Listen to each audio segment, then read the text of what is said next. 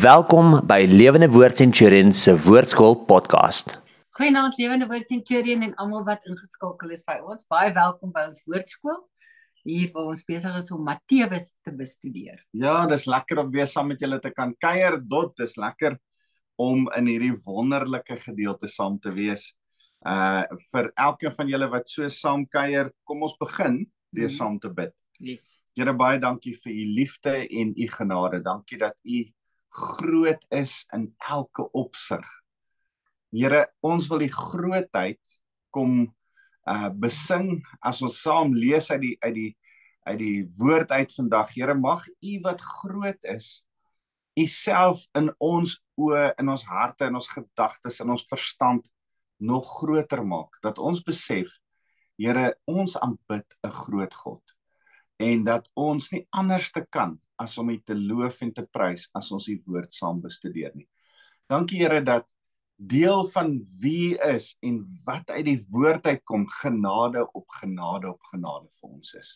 En ons geniet ver oggend weer U genade. Amen. Amen. Amen. Nou ja, ons is by oggend want ons uh moet hierdie vooraf opneem en dis Valentynsdag vandag en uh ek wil um in besonder my Valentyn uh voor sê ek is ek is lief vir jou en en dis dis eintlik so so 'n lekker dot dat ons in die oggendstukkie van vanoggend en ek dink is toevallig nie dis hoe die Heilige Gees dit uitgewerk het. Ek het dit nie so uitgewerk nie want ek is nie so slim nie. Maar die Heilige Gees het dit so uitgewerk dat ons Hooglied 4 vanoggend lees Mm.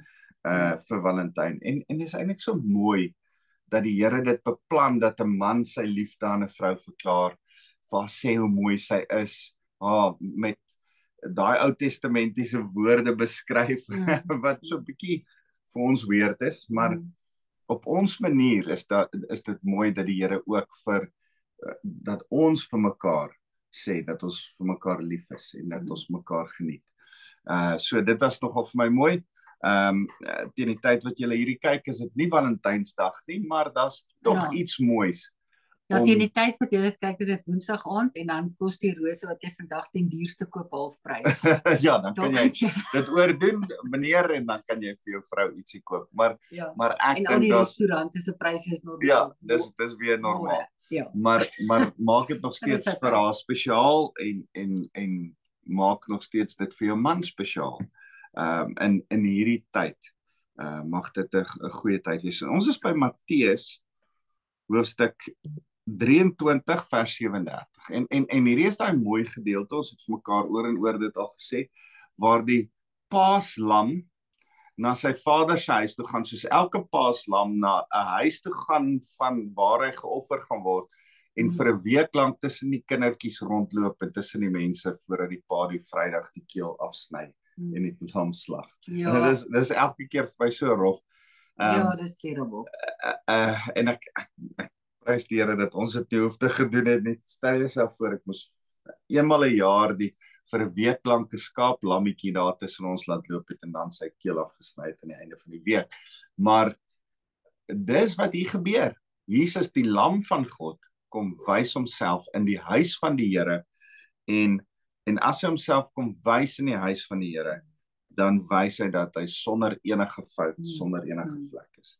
En en dis die hele proses waarmee hy besig is. Eers met die mense gepraat, toe met die Sadduseërs en die Fariseërs, Fariseërs en toe met die uh Herodiane en en en nou is hy besig om aan die einde van sy gesprek met die Fariseërs waar hy eintlik oordeel oor hulle uitspreek.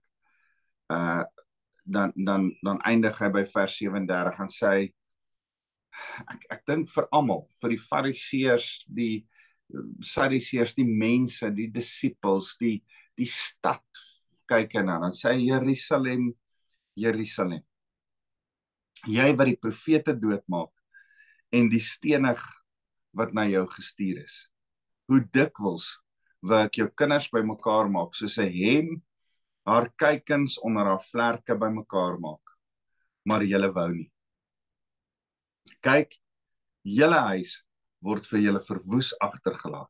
Want ek sê vir julle, van nou af sal julle my beslis nie weer sien nie, totdat ek- julle sal sê, Geseend is hy wat kom in die naam van die Here.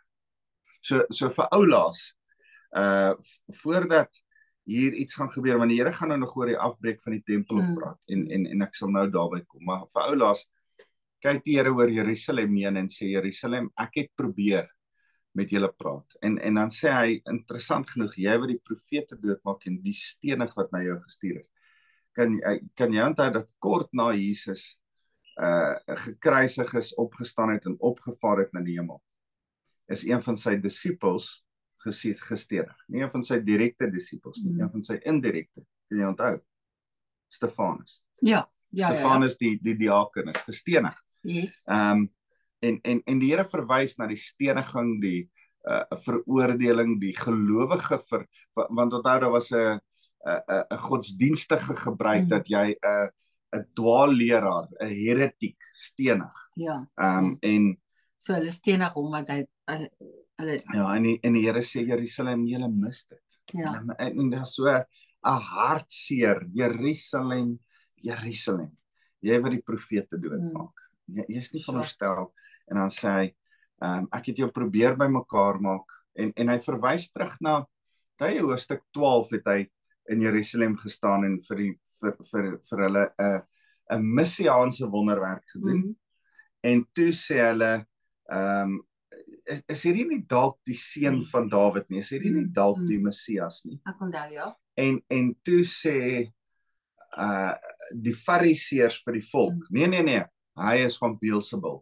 Hy hy is eintlik van die ja, duiwel. ja. Toe sê die Here jy jy, jy kan nie uh, ek kan nie hierdie wonderwerke doen en van Beelzebul wees nie want die duiwel hy is teen homself kan nie staan nie. Maar omdat julle so dink en dit vat in julle harte is ek nou verby.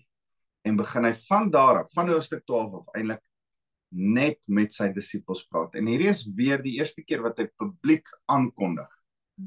Hoor jy, jy gaan oordeel kom want julle wou nie vir my luister nie.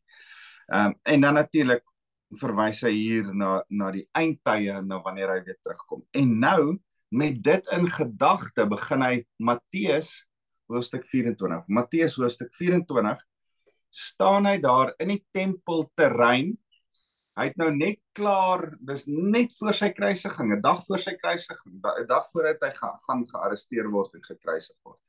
Gee hy sy laaste lering oor die eindtye wat kom. So vir oulaas leer hy en hy leer oor dit wat gaan gebeur en in sy taalgebruik is daar so baie bruidstaal, bruidegomtaal om te sê oorie ek gaan nou weggaan, ek kom weer maar ek's eintlik julle bruidegom wat lief is vir julle en omgee vir julle. So, kom ons lees hoofstuk 24. Uh hoofstuk 24 sê Jesus het uitgegaan en was besig om in die tempelterrein weg te beweeg en sy disippels het nader gekom en sy aandag op die tempelgeboue te vestig. Dit was indrukwekkend dit wat Herodes gebou het. Uh hy het nou net 'n oordeel uitgespreek en dit is asof hulle wil sê, ja, maar ek ek het nie gesien hoe mooi is die geboue nie. Mm. Dis dis indrukwekkend. Maar hy sê vir hulle, sien julle hierdie hierdie geboue, hierdie tempelgebou, hierdie uh 60 meter hoog, is, is omtrent Maar hierdie is nie Tien- meer die original tempel van Salomo. Dis nie nie. Salomo Dis is die so Salomo, daar was 'n tempel, daar daar uh, onthou daar was altyd 'n tabernakel Ja. en toe bou ja. Wil Dawid bou, toe bou Salomo. Salomo mag hom gebou het. 'n magnifieke groot tempel want hy het die meeste geld in die Mm. wêreld gehad. Toe word daai tempel verwoes Ja, in in in Nebukadneser, Daniël se tyd, Ja. platgeslaan. Toe herbou uh Sedekia in Esra en Nehemia se tyd daai tempel. Maar die Bybel sê die ou mense wat die vorige tempel nog gesien het, het gehuil want hierdie tempel was nie naaste by so mooi en so groot Mm. soos die vorige een. So 'n bietjie van 'n kleiner tempel gebou, maar dit was eintlik hartseer want hy was nie so mooi, Mm. so groot soos Salomo se. Mm. Ehm um, en en en toe het hy plus minus vir 300 jaar so gestaan, 3 miskien 400 jaar en en toe kom Herodes en toe sê Herodes om die Jode te beïndruk want hy wou die koning wees, maar hy was nie eintlik 'n Jood nie, hy was 'n Edomiet. toe bou hy hierdie wonderlike groot majestieuse uh tempel en en en en eintlik om die mense om te koop. Nie uit sy liefde vir die Here nie. Eintlik om om die indrukwekkende koning te wees. Ehm um, en nou nou sê hulle Here kyk in die tempelgeboue, maar hy sê vir hulle sien julle al hierdie geboue. Amen. Hoor mooi. Ek sê vir julle hier sal beslis nie een klip op 'n ander gelaat word nie. Alles sal afgebreek. En ja. ons weet dat daar teen die Romeine in in 70 na Christus. So hierdie gebeur min of meer in 30 na Christus. Ja. In 70 na Christus, 40 jaar later. Nou 40 jaar klink na 'n lang tyd, maar dis nie dis nie so lank nie. Ehm um, as jy nou 'n bietjie langer as 40 jaar al geleef het, kom jy agter 40 jaar is nie so lank nie. En dan Maar met ander woorde baie van hierdie ouens op vir wie soos hierdie gesê het, hierdie nie beleef eintlik nie, want dit is eintlik in die volgende dis dis 'n bietjie in 'n volgende ja. generasie. Ja. Ehm um, dis asof die genade is dat ja. dit het nie hierdie ouens het dit nie geleef nie, maar mm. ehm mm. um, daar is ouens wat dit beleef ja, het. Ja, nee, um, ek weet maar van hulle was al baie baie oud ja. toe hulle dit beleef het of ander was al reeds dood, ja. maar maar baie van die audience hier het ja. dit nie noodwendig beleef ja. nie. Maar onthou dis dis eh, op rekord. Jesus het dit mm. gesê en almal weet dit. Ja. En nou sê hy ehm um, dat nie een klip van hierdie tempel op ander en agtergelaat gaan word nie. Nou nou net weer, ek het dit al verduidelik maar wat gebeur het is daar was 'n uh, 'n uh, uh, die tempelberg en hmm. en en op die tempelheuwel het hierdie wonderlike plek gestaan hmm. en en deel van die tempel is dat sy binnekant met goud beslaan hmm. was. Hy sy kom ons sê sy teelafwerking was hout, uh akasia hout met 'n goudlaag oor. Okay. So klippe met hout met 'n goudlaag oor. En en en dan het daar in die ding natuurlik die voorhangsel en tapisseries en en en en allerlei materiaal goed in daai droë woestyn son gehang. Ehm um, in daai geboue. So dit was 'n 'n ou gebou met goud, swaar hout in mm. in in uh werksel. Mm. En en toe hulle in 70 na Christus die die Jode uh um rebellie teen Rome uitvoer. Mm. Het het die Romeine vir baie lank die stad omsingel. Mm. En die mense het 'n geweldig swaar gekry en honger gekry. Ek onthou toe ek op Bybelskool was, het ons stukke uit die Grieks uit vertaal. Mm. Jou pa het vir ons so 'n stuk gegee wat ons uh waar ons 'n stuk oor hierdie beleg van mm. van van ehm um, van Jerusalem gepraat het, die Romeine wat Jerusalem beleer het en en hoe mense hulle eie kinders opgeëet het in daai tyd. So honger was hulle. So so yes. so sleg het dit. Josef is neergeskryf. Josef ja. het dit geskryf. En toe by ou ende, ja. Ehm um, met die val van Jerusalem toe toe stroom die die die Romeinse soldate in en hulle kom met fakkels in hierdie donker gebou in. En die fakkels steek die die die tempel aan die brand. Nou party mense sê dit was per ongeluk, ander mense sê dit was aspres. Hmm. Daar's daai mooi skildery wat ek en jy in Jerusalem gesien het waar die een ou probeer keer en die ander ou probeer aan die brand steek. En daar's hierdie konflik gewees van Romeine wat wou vernietig en Romeine wat wou keer. Maar nou, hoekom was die Romeine want die Romeine was tog in Jerusalem. Dit ja. was tog verstaan hoe so eintlik was die die weelde van die tempel was eintlik deel van, van hulle, hulle eiendom. Ja. Wat het die Jode gedoen dat hulle so kwaad geword het? Want dis eintlik 'n burgeroorlog. Die Jode was geweldig arrogant. Hulle was die uitgekose mense van die Here. Die die Romeine was geweldig kwaad vir die Jode. Mm. Omdat die Jode arrogant was, ehm um, teen hulle gestaan het, uh op hulle neergekyk het en en daarom het hulle met geweld mm met Jerusalem, ja. Jerusalem net wou plat vee en mm. almal doodmaak. Ons het dit ook ja. gesien toe ons by Masada was. Hulle ja. die mense daar so gehad het dat hulle almal wou doodmaak. Mm. Dat hulle op die ou en selfmoord pleeg het die die die die Jode. En ehm um, so dit so dis wat hier gebeur het. En die Jode kom nou in die tempel in met hulle fakkels, steek die hele tempel aspres per ongeluk aan die brand En nou brand alles en die hitte van daai tempel, van die hout en die tapisseries en Mm. alles wat begin brand, laat die goud smelt en in die klippe se se se se ehm um, voë, die bakstene se voë inloop. Onthou dis van groot klipbakstene gebou deur Herodes. En en en so loop die goud binne Mm. in al die bakstene in. Die oorlogsbyt van elke Romeinse soldaat is die goud wat hy vir Mm. homself kan vat. Okay. En en toe die Romeine nou Jerusalem verower en hulle is nou daar, toe besef hulle hoor ons wil hê die goud hê. Maar nou die goud tussen die klippe ingeloop. En hulle het letterlik die Romeinse soldate op die Tempelberg gaan sit en die hele tempel uitmekaar uitgeslaan en die klippe uitmekaar uitgekap om die goud tussen elke klip uit te kry en so het nie een klip Ja, nie een op die ander een agtergebly nie. Presies.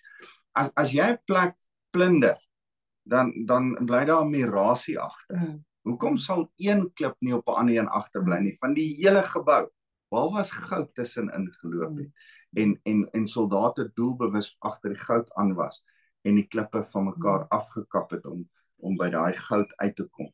En so het Jesus se woord presies tot op die letter tot vervulling Mm. gekom. Dis interessant. Ja. So terwyl Jesus op die Olyfberg gesit het, nou, nou is hy op pad terug, onthou hy bly by by Lazarus en die twee sissies Mm. bly hy op die Olyfberg. So jy stap uit Jerusalem uit af deur die vallei, deur die deur die Kidron vallei en dan stap jy oor die Olyfberg af agter na Betanië toe. En ons het so Mm. op die Olyfberg gesit, onthou en dan kyk ons so oor Ja, Jerusalem. mooi. So terwyl Jesus op die Olyfberg gesit het, het die disippels na hom gekom en hom eenkant gevra: "Sê vir ons," het hulle gevra, "wanneer sal hierdie dinge plaasvind?" En wat is die teken van die koms en van die volëinding van die tyd? Van die koms en van die volëinding van die tyd. Jesus het hulle geantwoord. So hulle vra hom eintlik drie goed. Hulle dink hulle vra hom een ding, hulle vra hom drie goed. Wanneer gaan al hierdie dinge plaasvind? Mm. Een, wanneer is die einde die die wanneer is die koms en wanneer is die einde van die tyd? En Jesus het hulle geantwoord: Pas op dat niemand julle mislei nie. Want baie mense sal my naam na vore tree en sê ek is die Christus. En julle sal baie eh, en hulle sal baie mense mislei. Julle sal hoor van oorloë en gerugte van oorloë. Pas op. Moenie verskrik raak nie, want hierdie dinge moet gebeur, maar dis nog nie die einde nie. So die die, die Here is net besig om die 2000 jaar waarin ons in die afgelope tyd is op 'n baie goeie manier te beskryf. Valse Christusse, mense Yes, wat ja. kom met oorloof, mense wat sê dis die einde. Ja. Oor en oor in die afgelope 2000 jaar is daar kerkmense, en gelowige mense wat of of mense wat in dwaallering is wat sê nee nee nee, dit is die einde. Mm. En mense wat sê nee, hulle is die Christus of Ja. vals Christus verkondig. Sjoe. Ehm um, vers 6: Julle sal hoor van oorlog gerigte van oorlog. Pas op, moenie verskrik raak nie, want hierdie dinge moet gebeur. Daar is maar is nog nie die einde nie. Een nasie sal immers teen 'n ander nasie optrek. En een koninkryk teen 'n ander koninkryk en daar sal hongersnood wees Hmm. en aardbewings op een plek na die ander. Dis net die laaste 2000 jaar en dis interessant. Ek ek hoor dit so baie van mense wat op apps kyk waar die aardbewings in die wêreld is, Mhm. waar die vulkane in die wêreld is. En natuurlik dieselfde geld vir oorloë. Ja. Ehm um, nou nou oorloë het relatief bietjie begin afneem, maar dis asof daar weer oorloë is wat Mhm. optel. Hy maak so 'n bietjie van 'n Mm. van 'n siklus oor die oor die jare, maar dit lyk asof as ons kan rekord hou van die vulkane en die aardbewings wat Mhm. gebeur oor die aarde. Seismies kan hulle nou bepaal Mhm. waar Mhm. waar's uh aardbewings, waar's vulkane. Nou kan ons begin agterkom dit word eksponensieel al hoe meer en meer en meer en meer en meer en meer soos Wow. die tyd aangaan. Sjoe. En daar's nou baie meer as wat daar byvoorbeeld 100 of 200 jaar terug was. Sjoe. So al hierdie dinge is begin van die geboortepyne. So Ja. soos 'n vrou begin om te weet sy gaan in Mm. kraam gaan wanneer daar's geboortepyne wat kom, so weet ons die oorloë, die die die Aardbewings, al hierdie goed ja. wys ons dat Christus kom. Ehm um, dan sal hulle julle oorlewer om verdruk te word en julle doodmaak en julle sal deur al die nasies gehaat word ter wille van my naam. Dan sal baie tot 'n val kom mekaar oorlewer en mekaar haat. Die, die vervolging van die kerk en van die gelowiges is deel van die laaste 2000 jaar. Verstaan jy? Die Rooms-Katolieke Kerk, hierdie gelowiges binne in die Rooms-Katolieke Kerk verbrand, vervolg. Ja. As jy maar net kyk.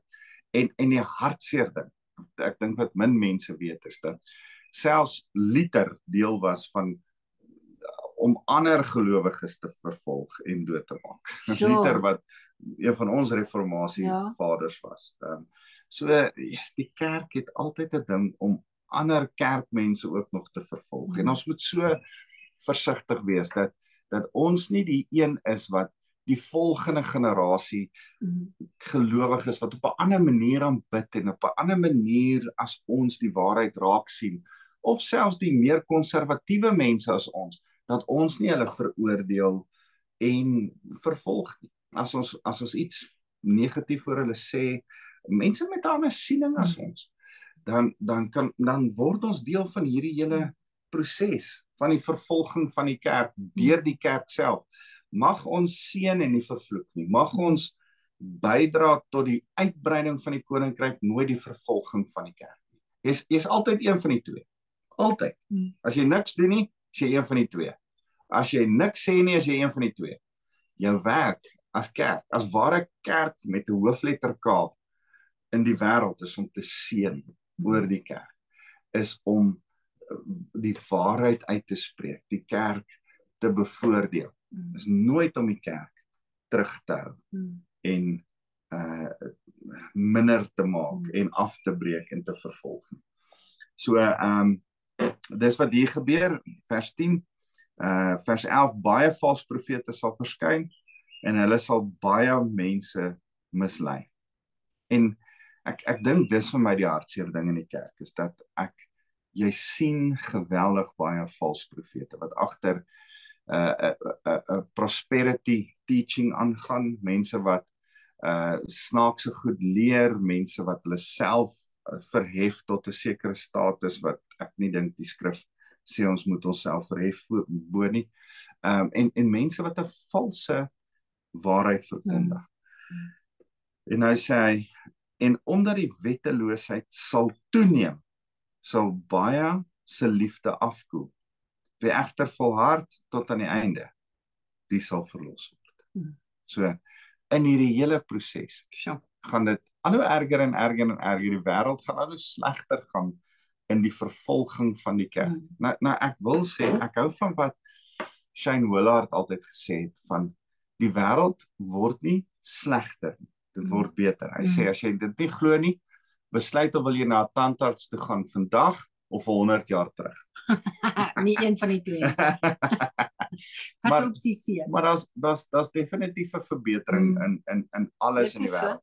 Ja. Maar wat die vervolging van die kerk aanbetref, maak tegnologie ook dit beter vir die ouens wat die kerk Mm. vervolg om die kerk te Ja. vervolg. So wetteloosheid word erger. Maar die tegnologie word beter. Dit is asof die kerk die goedheid van die Here inbring met tegnologie en en en nuwe uitvindings Mm. en allerlei fancy goed. Maar dan kom die wêreld teen die kerk die hele Mm. tyd. So wie egter volhard tot aan die einde sal sal verlos word. Hierdie evangelie van die koninkryk sal oor die hele wêreld verkondig word as getuie vir al die nasies en dan sal die einde kom. So, Ja. so ons is in hierdie tyd. Jesus beskryf Mm. Ons tyd hier in Mm. vers vers 3 tot vers 14. Oorloë, aardbewings, valse leraars, mense wat ons vervolg, moeilike tye, maar dan sê jou werk, julle werk is julle moet vir almal vertel, vir al die nasies vertel. En en hierdie is vir my so inspirasie, een van my geliefkoeste uh, uh, skrifgedeeltes. Hierdie evangelie van die koninkryk sal oor die hele wêreld verkondig word as getuienis snel.